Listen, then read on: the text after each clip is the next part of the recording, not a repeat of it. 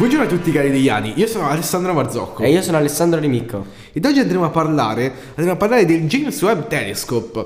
Questo possiamo considerarlo un po' come un regalo di compleanno che è stato fatto per l'umanità, ma dall'umanità effettivamente, no? Come tutte le scoperte scientifiche in realtà.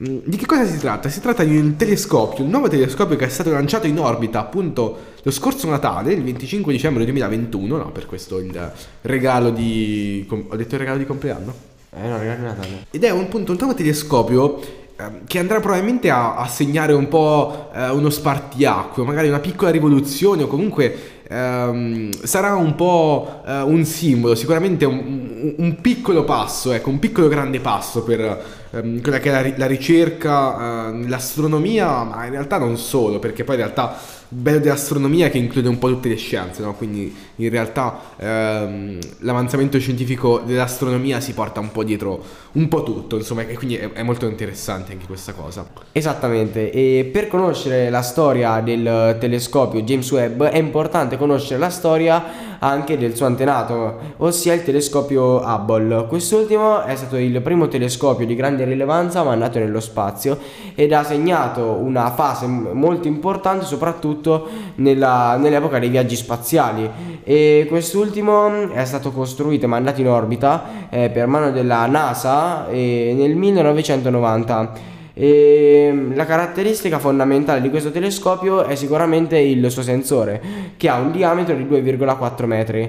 Ma la domanda che sorge spontanea è a cosa serve questo dato? Serve sicuramente a capire eh, la risoluzione grafica che permette di fornire questo telescopio. Infatti ehm, questo telescopio è adibito ad effettuare delle foto a dei fenomeni che sono avvenuti in precedenza alla nostra era. Questo specchio, che è di 2,4 metri, eh, comunque eh, permette una capacità risolutiva molto alta. Un'altra differenza importante sta sicuramente nel tempo in cui questo telescopio riesce a captare e a mandare l'informazione direttamente eh, alla Terra. Infatti questo telescopio, ossia il telescopio Hubble, eh, permette di captare e mandare la foto eh, in circa eh, qualche mese, mentre il James Webb eh, permette di mandare e di captare e mandare la foto in soltanto eh, qualche settimana. Ok, ma eh, un'altra differenza molto interessante in realtà tra questi due telescopi sta anche nella distanza. Infatti, il telescopio Hubble è posizionato a circa 547 km dalla Terra, che così ci sembrano un numero enorme, ma in realtà di fatto poi non sono così tanti. Mentre invece il telescopio James Webb è posizionato a un milione e mezzo di chilometri, quindi circa 3000 volte tanto. È veramente tantissimo, insomma, sono numeri che molto difficilmente riusciamo ad immaginare. Perché è posizionato così distante? Beh, sicuramente i motivi sono anche legati alla, a quella che è la distorsione delle immagini che, può- che possono avere eh, i piccolissimi, piccoli o grandi eh, corpi e gas che si trovano intorno all'atmosfera terrestre. Infatti siamo abbastanza eh, al limite appunto con i 547 km del, dell'Hubble. La motivazione è anche un'altra, infatti che questo telescopio eh, di base non ha motori, o meglio, i motori ce li ha, però non servono per mantenere la sua traiettoria. Che cosa significa questo? Significa che quando questo telescopio il 19 luglio ha raggiunto il, il suo punto in cui eh, resterà, il cosiddetto punto L2 di Lagrange, questo rimane vincolato e compie la sua orbita senza ausilio di motore. Questo perché? Perché questo punto in cui appunto è posizionato il telescopio è il punto L2 di Lagrange tra due corpi, la Terra e il Sole. Infatti, quando abbiamo due corpi di due elementi di gravitazione, come in questo caso la Terra e il Sole, si formano 5 punti. In questo caso andiamo a vedere il secondo punto, il punto L2, ehm, in cui appunto le forze di gravità si eh, equiparano perfettamente, quindi è possibile, diciamo, andare a posizionare un terzo corpo, in questo caso il nostro James Webb, ed esso appunto non si muoverà, rimarrà vincolato alla Terra e al Sole. Quindi quando la Terra compie suo, la sua orbita ellittica intorno al Sole, ehm, il telescopio James Webb rimane vincolato e quindi segue questa orbita, quindi non ha bisogno di motori supplementari oltre a quelli chiaramente necessari per raggiungere il punto eh, destinato. Bene, ma quindi infatti come è fatto questo telescopio? Come come è realizzato? Allora, innanzitutto questo telescopio è stato costruito con la collaborazione della NASA, della ESA e della CSA. La NASA, che è l'acronimo di National Aeronautics and Space Administration, La ESA è l'Agenzia Spaziale Europea, mentre la CSA è l'Agenzia Spaziale Canadese.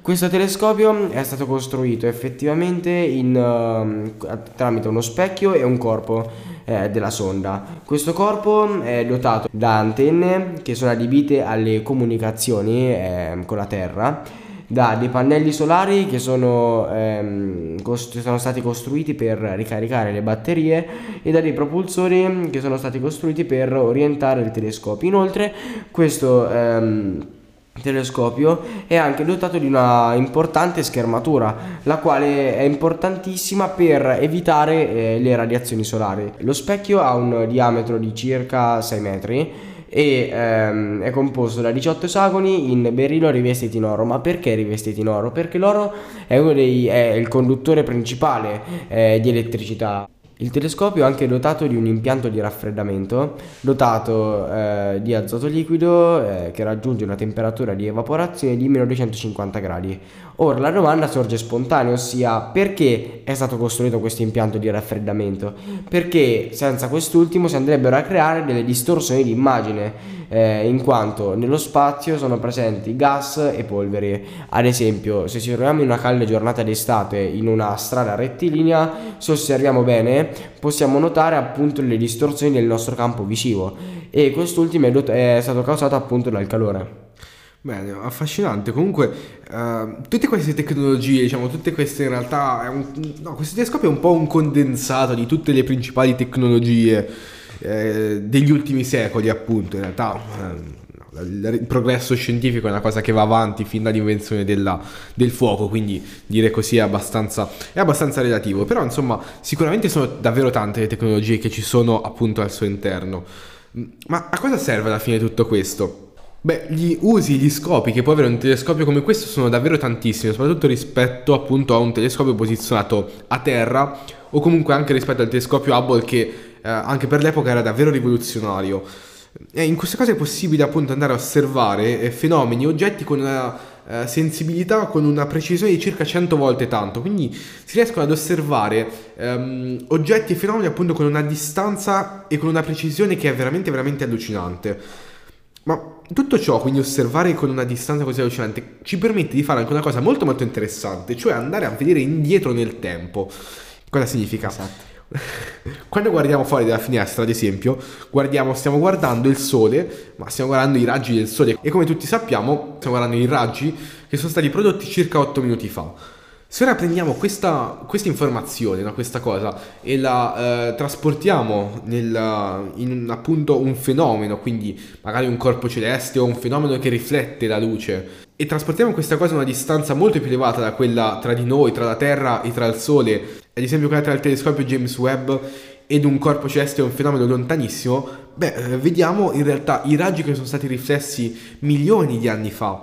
E il telescopio James Webb ha una precisione talmente elevata da appunto riuscire ad osservare oggetti e fenomeni così lontani ehm, da appunto passare così tanto tempo da quando la luce è stata emessa. E questa cosa può essere davvero molto interessante per andare a studiare appunto fenomeni eh, molto antichi come ad esempio le galassie di prima formazione come dicevi prima Alessandro uh, oppure ad esempio anche la nascita delle stelle no? argomento che in realtà è stato sempre molto molto interessante e su cui si è, si è sempre dibattuto no? anche quello delle galassie ci sono diverse tesi su come nascono le galassie quindi ci vuoi parlare un attimo eh, magari di come nascono le stelle visto che appunto è molto interessante in realtà Certo, allora, eh, innanzitutto per comprendere il ciclo vitale delle stelle è importante sapere effettivamente che cos'è una stella. Una stella è un corpo celeste che brilla di luce visibile e quindi di luce propria e si tratta di uno sferoide di plasma che attraverso processi di fusione nucleare che avvengono nel nucleo viene generata energia. Ma queste stelle sono caratterizzate, come ben sappiamo, da dei cicli vitali e come sono suddivisi? Questi ultimi sono suddivisi in tre fasce, ossia la nascita della stella, la fase di stabilità e infine la fase finale. Allora, le stelle diciamo che nascono, tutto nasce dalle cosiddette nebulose che sono eh, ammassi freddi di gas composti prevalentemente da idrogeno ed elio e da polveri che sono particelle solide di diossido di carbonio e di acqua eh, che sono piuttosto rarefatte di grandi dimensioni. E mm, diciamo che con il tempo i materiali si vanno ad aggregare e a concentrare anche grazie alla forza di gravità. E eh, così l'ammasso che si forma eh, si accresce ulteriormente andando a creare eh, una vera e propria protostella. E successivamente infatti la protostella si va a creare dopo un processo di compattazione di questa nebulosa. E diciamo che la protostella eh, diventa una stella vera e propria quando vengono innescati i processi di eh, fusione termonucleare, ossia quando eh, due nuclei di due atomi si fondono per formare il nucleo di un elemento diverso. E così appunto la protostella diventa una stella a tutti gli effetti. E così eh, finisce la fase di mm, la nascita della stella, inizia una fase di stabilità, quando la stella comincia a diventare in continua espansione e si andrà a creare un equilibrio tra ehm, appunto la forza di gravità sia lasciata dalla stella alla forza appunto ehm, che tende a farla contrarre su se stessa. E quest'ultima si mantiene nella fase stabile finché appunto il carburante della stella ossia eh, l'idrogeno viene tutto consumato si trasforma tutto quanto in elio. E così appunto si terminano i processi di fusione nucleare. E ehm, così ah, diciamo che finita questa fase di stabilità della stella inizia appunto la fase finale. Se la massa è maggiore di 8 masse solari, la stella si andrà a trasformare in una super gigante rossa, mentre se la massa è minore di 8 masse solari si andrà a trasformare in una gigante rossa. In questo caso la stella da gigante rossa si andrà a trasformare in una nana bianca, ossia una stella di un raggio molto piccolo ma di densità molto elevata. Mentre se si va a creare una super gigante rossa, allora a quel punto quest'ultima andrà ad espandere fino a che andrà ad esplodere in una supernova e se la massa è maggiore di 20 masse solari si andrà a trasformare, eh, si andrà a creare quindi un buco nero, ossia eh, un corpo estremamente denso e freddo che esercita una fortissima eh, attrazione gravitazionale impedendo a qualsiasi oggetto di allontanarsi da esso.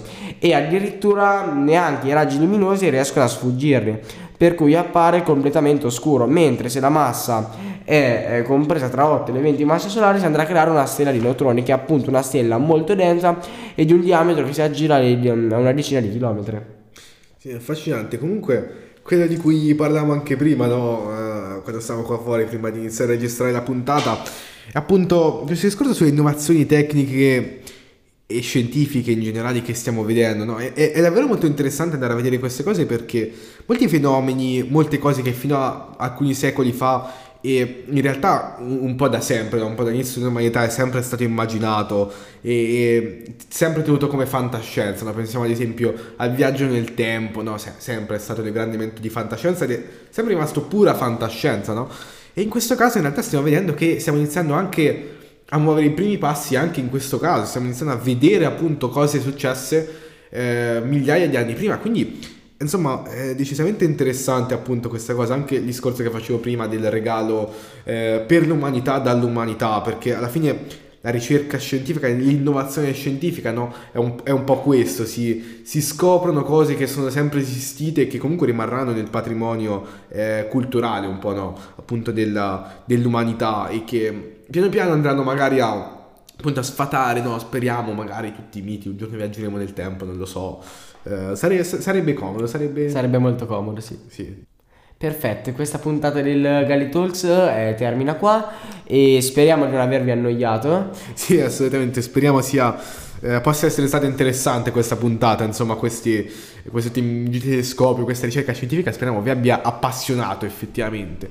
E soprattutto speriamo di ritrovarvi nel prossimo Gali Talks che um, sentiremo, non stavo per dire vedremo, però non lo vedremo, lo sentiremo Spero a breve. E? Vi salutiamo da Alessandro. Da Alessandro a Alessandro. E quindi ci risentiremo presto. Alla prossima puntata del Gali Talks.